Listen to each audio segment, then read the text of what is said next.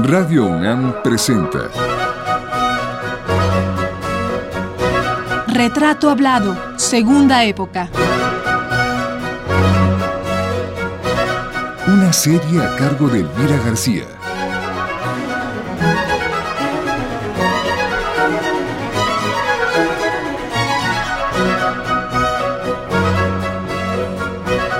Guillermo Arriaga, tercera parte.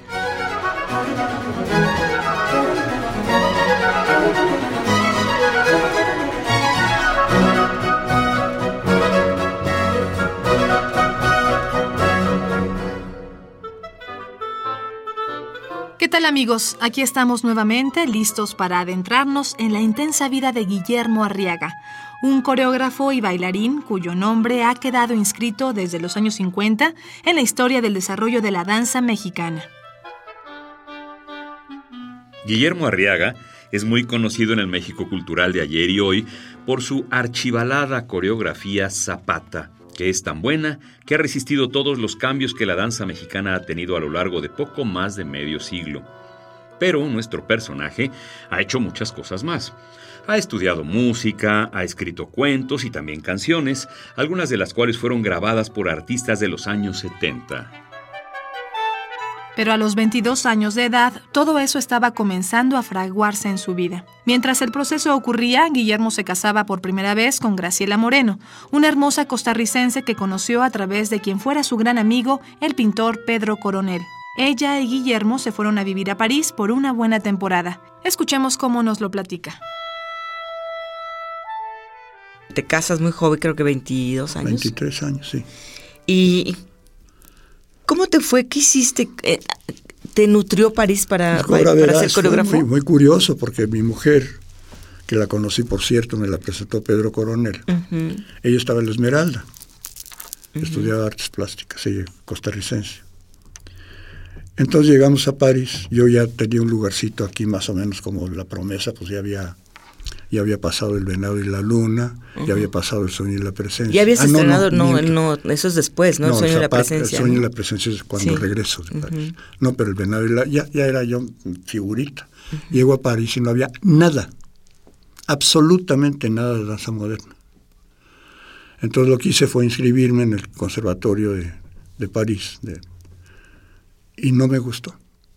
Lo sentí como muy acartonado, muy anticuado. Me quedé con la credencial porque con eso comía yo en la, en la Cité Université, ¿verdad? Pero este, finalmente logré ahí en un club americano en la Boulevard Raspail, una alumna de Martha Graham, Misa Grace se llama. Ahí fue donde me pude yo, este, pues me pude hacer mis, mi- mi- mi- mis rutinas diarias, porque yo tenía que ser en el cuarto del hotel solo, para como diera lugar, porque no había, no existía, ni en Francia ni en Inglaterra, ¿eh? Fíjate. No existía la danza, te hablo de 1950-51, nada. A Martha Graham la reconocieron como allá por En los, años 60s, ¿no? 70, 70s, por ahí. yo creo. Y bueno, y esta maestra de la que hablas, eh, ¿sí te dio una formación técnica en Misa, París? Misa no, ya fue el- ya casi al final de, de regresarme yo. Claro, regreso inmediatamente con la invitación de Covarrubias para hacer mi primer ballet. Exacto, por, por eso regresas, ¿verdad? Porque Covarrubias te Exacto. dice que Bueno, vengas a hacer... Regresé, regresamos, no exactamente. Regresamos, pasamos un invierno durísimo y ya era tiempo de regresar. Ya era, nos fuimos en noviembre, ya era abril por ahí, ya, vámonos al calorcito. La mujer era asmática, entonces ella sufrió muchísimo, muchísimo. Pero ellos tenían, ella y su hermana tenían una casita de campo en- afuera de San José de Costa Rica. Y me dijo Graciela, ¿por qué no, en lugar de irnos a México, vámonos a, a que conozcas mi tierra? Claro. Entonces ahí pasamos un, pues con la alberquita y con los mangos y con el trópico, ¡ay, qué maravilla! Este, y ahí fue donde recibí yo la invitación de José, de, De Miguel, Miguel y ahí nos, ven- nos regresamos a México. Y es ahí donde empiezas tú a componer el sueño y la presencia. Exactamente, exacto. Tanto en la trayectoria de Guillermo Arriaga como de innumerables grandes coreógrafos, bailarines, pintores, músicos y escenógrafos mexicanos de los años 50, Miguel Covarrubias tuvo un papel determinante. Don Miguel mejor conocido como el chamaco Covarrubias por su faceta como caricaturista y pintor, fue un hombre de talento privilegiado, mismo que supo identificar a tiempo y darle rienda suelta a lo largo de su corta existencia que se detuvo a los 53 años de edad. Miguel Covarrubias llegó en junio de 1950 a dirigir el Departamento de Danza de Bellas Artes a invitación de Carlos Chávez, titular de ese instituto. Cuando Covarrubias arribó a la danza, ya venía precedido por un reconocimiento a su arte, pues en 1924 ya había hecho escenografía en París y en Nueva York. Asimismo, había publicado caricaturas en las revistas Vogue, New Yorker y sobre todo en Vanity Fair, revista en la que retrató a la alta sociedad neoyorquina, pues el chamaco vivió su juventud tanto en la Gran Manzana como en la Ciudad Luz. Aunque en su época tuvo sus detractores, Covarrubias llegó a la danza mexicana para hacerla vivir uno de sus mejores momentos. Hay un texto de él mismo, publicado en 1952, donde habla de ese momento. En un fragmento dice, Saltaba a la vista que las más urgentes necesidades de los bailarines eran la renovación del concepto de la danza moderna, que se había estancado en el estilo de 15 años atrás, la enseñanza de una técnica más avanzada y más amplia que aquella que los mismos bailarines de la Academia de la Danza podían enseñarse unos a otros, el entrenamiento más intenso de sus propios cuerpos, una disciplina más estricta y efectiva a base de convicción propia, el mejoramiento económico de los bailarines dentro de las limitaciones impuestas por el presupuesto, la eliminación de los grupos antagónicos y la incorporación de los elementos valiosos en un solo cuerpo de danza, sin reconocer estrellatos ficticios para la realización de una labor que antes que nada requiere de la cooperación de todos por igual para el progreso del conjunto, haciendo a un lado mezquinos personalismos, rivalidades y envidias. Este pedacito del amplio ensayo de la pluma de Covarrubias es simplemente revelador de lo que estaba ocurriendo en la danza entre bailarines y coreógrafos. Las envidias, que son tan antiguas como la presencia del hombre en la tierra, hacían imposible el avance de la danza mexicana. Más adelante continuaremos leyendo algo más de este texto. Por ahora, volvamos a charlar con Guillermo Arriaga, para quien el chamaco Covarrubias fue gran apoyo en sus primeras danzas.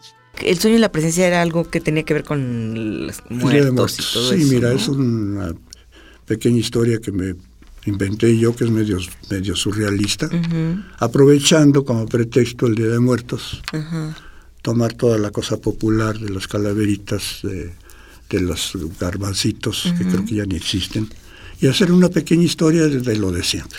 La vendedora de- y se duerme y entonces sueña y entonces viene el charro y entonces se pelea con, con la muerte, etcétera, etcétera, etcétera. Pero es muy bonita plásticamente y la música es muy bella, que desgraciadamente no casi no hay grabación, el sueño y la presencia. Es la que decías de eh, que la música es de, de Blas. de Blas Galindo. la hizo para mi historia, La hizo espe- es especialmente para mi historia. Es que esa, en esa Fíjate, época existía esa, maravilla. esa maravilla de te Tamaño. ponían un coreógrafo, te ponían un escenógrafo, te ponían un músico. este, los viejos ya reconocidísimos colaboraron Con los como jóvenes. chavos con nosotros. La, la primera escenografía y vestuario del, del Venado y la Luna es de Tamayo, caray, Así. de Rufino Tamayo. Y Blas Galindo en esta época, ¿qué edad tendría? Cuando hace la música para tu obra. Él debe haber tenido treinta y tantos años, Y tú tenías 20. 20 23, 20, por ahí. Sí, Plaza era como 10 años mayor que yo, más o menos. sí, más o Oye, menos. qué nervios, ¿no? Para ti. No, además deja tú que fuera de esa, sino que era, yo lo conocí físicamente cuando fui a buscarlo al conservatorio, que ya estaba aquí en, en Mazarik, y él era el director del conservatorio, un escuincle ahí que le va a pedir, y dijo, ¿cómo no? Le entramos. Y Chávez Morado igual.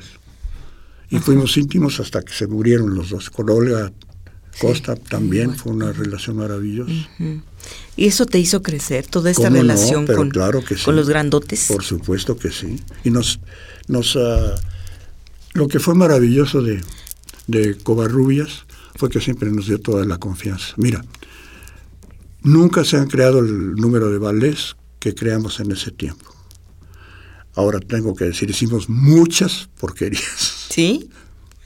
la mayoría. Echando a perder se aprende, dicen, ¿no? Pero jamás, nunca tuvimos una palabra de reproche de Covarrubias. Siempre fue el apoyo total al, al, al, al talento que tenemos que sacar adelante. Eh, No, no ha habido una gente en, en este país, y mira que yo tuve su lugar después, pero ni a hablar, nadie como un promotor para nuestra danza, que además fue arqueología, etcétera, etcétera, etcétera, como Covarrubias.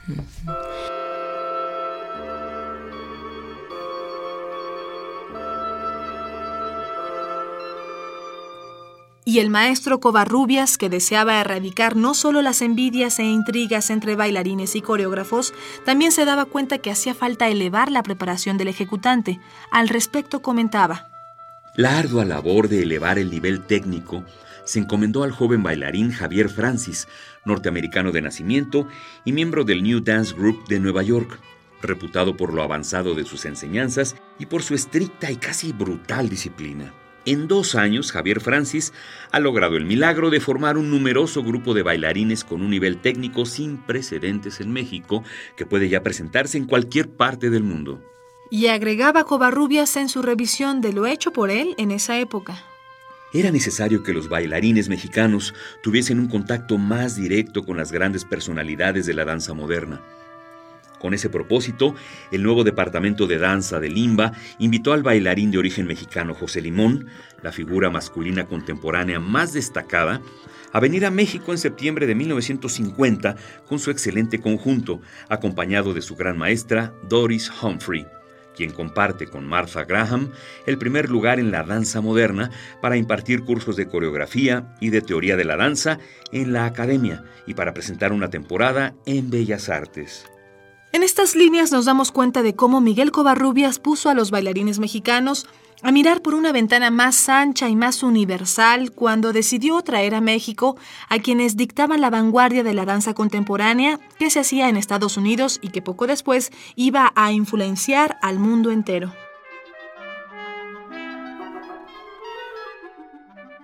Oye, dices, hicimos muchas porquerías. ¿Te acuerdas de algunas? Mm, Prefiero no. bueno, hice uno chiquito que se llamaba Antesala, que me hizo la música Lalo Hernández Moncada. Ajá. No era una porquería, pero un balletito chiquito, este, sin mayor importancia. Pero luego otros muy feos. Este, que Eso es en tu caso, pero en el caso no, de no, otros. No, no de los míos. No, yo, yo fui poco productor, afortunadamente. No hice tantas, no hice tantas mugres porque no hice tantas cosas. pero de compañeros y cosas verdaderamente escalofriantes. Pero luego sale, por ejemplo. Pero tenía que ocurrir, ¿no? Eso es a veces Claro. que tiene que ser, ¿no? Claro, la confianza. De Rosa Reina, por ejemplo, hay una obra muy, muy mala que no voy a decir cuál. Además, yo la bailé. Pero luego hace La Manda, y La Manda es una obra preciosa, basada en la cosa de Rulfo. De, de- de Jan Es que no había otra cosa más que aprender La confianza En- que y- te y da en el, la el escena, jefe, ¿no? claro. en el escenario. No, ahí a la historia, por eso es no le damos su lugar a Miguel Covarrubias. No hablo de la danza, hablo de la arqueología. Fue en su momento el primer especialista en, en arte olmeca. No, un, un tipo universal. En toda esta historia de aprendizaje, tropiezos y logros, el chamaco Covarrubias fue, sin lugar a dudas, el factor que motivó al cambio y creó una de las vanguardias más importantes de la danza mexicana. Todavía hoy, a 51 años de haber muerto, Covarrubias no ha perdido su lugar en la danza de México.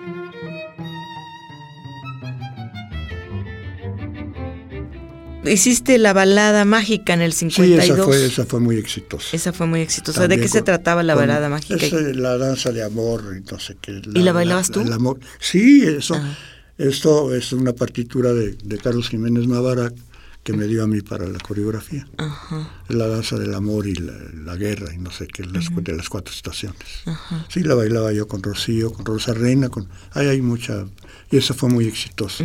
No una que fracasó aquí, fue mi Cuauhtémoc. Así que ese- lo haces después del Zapata, pero ahorita me vas a contar, porque esta es de alguna forma una muy buena, la balada mágica que te gusta mucho, y antesala que la consideras un fracaso, ¿no? No, no, Antesala ¿No es un fracaso, Antesala es una obra menor. Ah, menos. No, un fracaso es Cuauhtémoc. Bueno, pero a ver, antes de llegar a Cuauhtémoc, tú en el 53 No, pues haces Zapata. Zapata. No, pues ahí sí. Fueron, a ¿Será ver, fracaso? No, no, no, bueno, yo creo que es la obra más bailada durante 60 años, ¿no? 50 y tantos años. 55. En todo el mundo prácticamente la has llevado, ¿no? ¿Crees que todo esta, esto fue como escoleta que le llaman, ¿no? Hacer escuela, hacer Sí. ejercicios, lo anterior, para llegar a Zapata? Tú ya te sentías, cuando llegas a Zapata, te sentías ya un coreógrafo con seguri- más Pues seguridad. yo ya había hecho, había hecho, lo que pasa es que yo me preparé mucho, pues, te vuelvo a repetir, yo llegué ya a, a componer ya con, muchos, con, con muchas armas a mi favor, no llegué a ver qué se me ocurre o qué música. Por ejemplo, mi, mi Cuauhtémoc fue un fracaso acá, programado, porque esa obra la llevé yo a, a Venezuela y fue un exitazo. Entonces aquí fue una cosa muy fea de mis de mis de mis compañeros. Ah, bueno, nos vas a El contar de mexicano eso. no aguanta el éxito. Sí. Había tenido el éxito de Zapata y no no se aguantó. Ya. Al levantar telón antes de movernos, vino el chiflido en Bellas Artes. A ese nivel.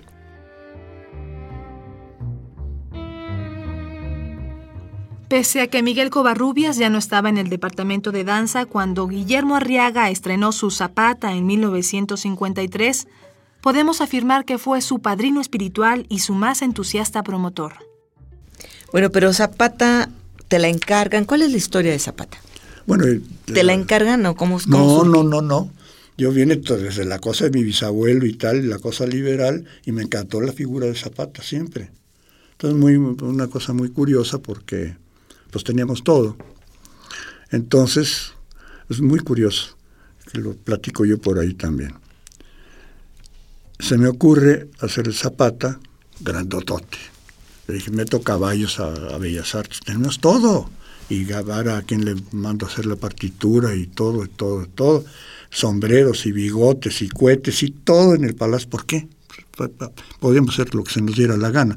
La sinfónica la teníamos a la, a- en el foso, la Sinfónica Nacional, a ese nivel. Bueno, cambio el sex- se- sexenio y nos quedamos encuerados, para variar. ¿Quién estaba, crisis. ¿Quién estaba en ese sexenio? Era... Será Covarrubias, Ajá. termina el sexenio. ¿Y el no- presidente era 53? Eh, Ruiz Cortines. Ah, eh, Cortines, sí. Entonces a la, la dirección de edad se la dan a Ángel Salas, Ajá. sin nada. Pero yo estaba en Europa. Regreso y seguía yo con la cosa del Zapata, pero ya no lo podía hacer así. Afortunadamente no hay mal que por bien no venga.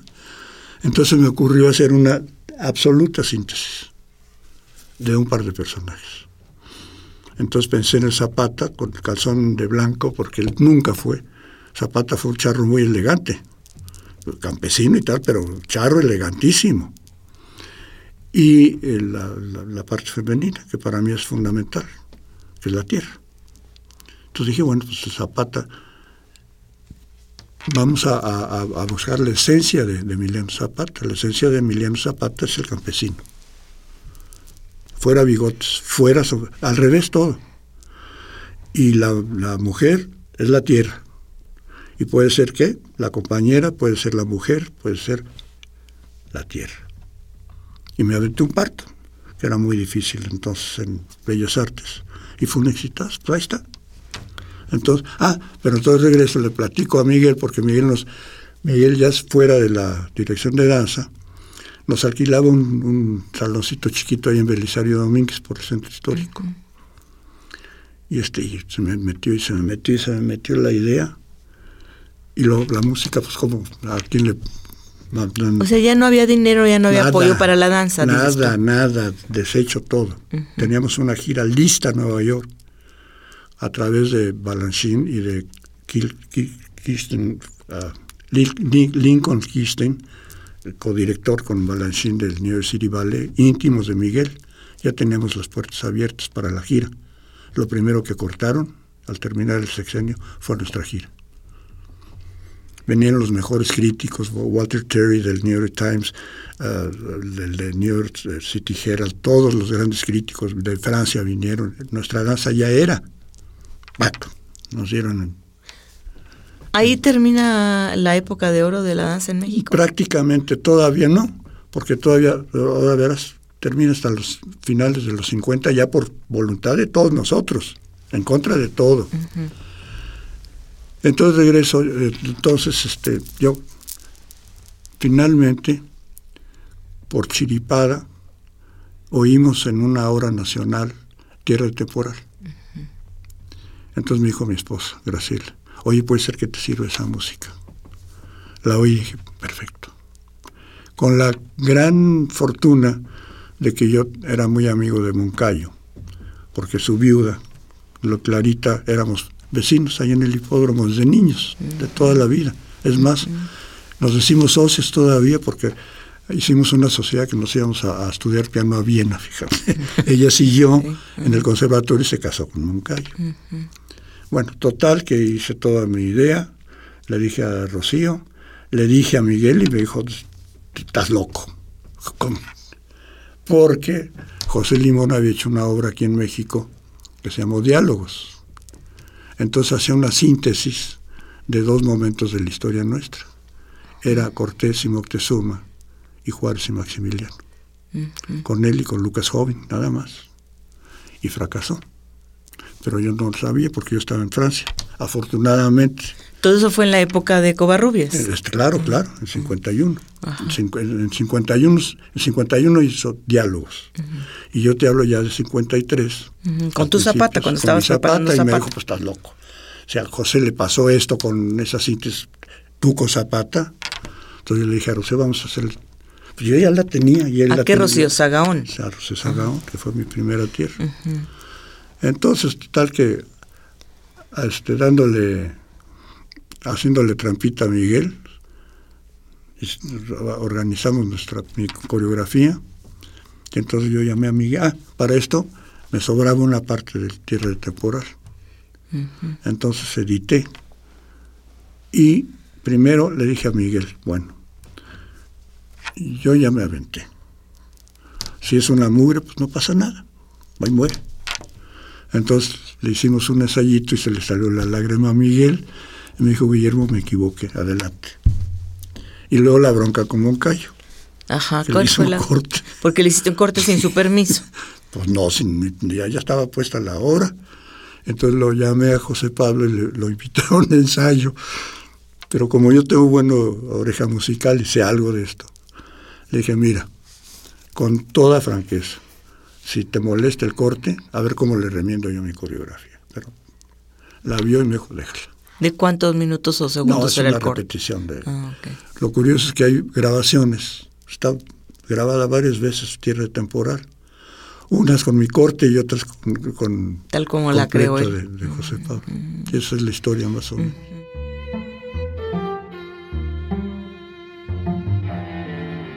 Acerca de cómo creó su zapata y las influencias plásticas que lo motivaron, Guillermo le platicó a su sobrina Adriana Malvido, autora del libro biográfico Zapata sin bigote, lo siguiente. Por dentro de mí hubo dos influencias definitivas para el zapata, José Limón y José Clemente Orozco. Coreográficamente es José. Si no hubiera estado tan cerca de él, mi obra hubiera sido otra y si no hubiera tenido el impacto de Orozco con su obra La Trinchera, sería todo distinto. También hay una marca, y tengo que decirlo, de Pedro Coronel, de un mural que nadie hace caso, de mosaico ahí en el circuito interior, en la Casa del Seguro Social. Mi piedad dentro de la coreografía, la imagen de la tierra madre mujer sosteniendo a Zapata muerto, es la piedad de Pedro Coronel que está ahí. Entonces te, auguraban hasta Covarrubias, al principio, antes de ver la obra, un, un fracaso. Por el, por el personaje que es tan importante para los Por el personaje y por el antecedente de, diálogos. Y por el antecedente de diálogos. ¿Cómo le va en el estreno a tu obra? Pues lo curioso es que... ¿Cuándo y dónde el estreno? Bueno, esto yo lo hice como en marzo o abril. Total que yo fui muy amigo de las hijas de Lombardo Toledano. Ajá. Este. Sí. Y me dice una de ellas, ah, les invité a un ensayo. Dice, ¿por qué no, por qué no le hace una funcioncita en la casa de mi papá? La casa de Lombardo, ahí en Chimalistá, que ahora es el museo. Todo esto antes del estreno. No, sí, esto antes del estreno. eh, porque coincidía esto con el cuarto festival de la juventud en, en, Bucarest, que eso era en, en, agosto. Entonces la vio el maestro Lombardo y me dijo, ustedes tienen que ir a ver cómo les arreglo, porque él estaba enredado ahí con la cosa del, de los festivales. Yo tengo cartas de, Diego pidiéndole a sus cuates. Diego Rivera. Sí, ahí están, ahí están en el libro. Pidiéndole a sus grandes cuates multimillonetas que nos apoyara para los pasajes y eso. Nadie nos apoyó. Nos apoyó nada más Mariano Ramírez Vázquez, que tenía el, Instituto de la Juventud. Nos apoyó con un pasaje o algo así. Y ahí vamos como locos. Y se estrenó el 10 de agosto en Bucarest. Ah, se estrena ya, no en México. No, en Bucarest. Tú y Rocío Sagaón. Tú eras el Zapata. Sí, claro. Rocío La Tierra y le iba Olga Cardona y Antonio La Torre con un programita que nos ayudó Waldín, nos puso una cosa de revueltas, una cosa mixta también, un poquito de, de folclore y el zapato. Pero coincidió en que ahí estaban Luis Suárez, que en paz descanse. El periodista. Estaba Vicente Rojo, estaba Tonatiuh Gutiérrez, estaba Pepe Alvarado, había varios mexicanos que pues, vieron. Y en México ya después hubo un rollo de regreso, nos metieron al bote en Cuba por comunista, olvídate. Y finalmente se estrenó en el 31 de octubre de ese mismo año, en 53, en el Teatro Juárez, en Guanajuato. Y ya en noviembre se estrenó en Bellas Artes.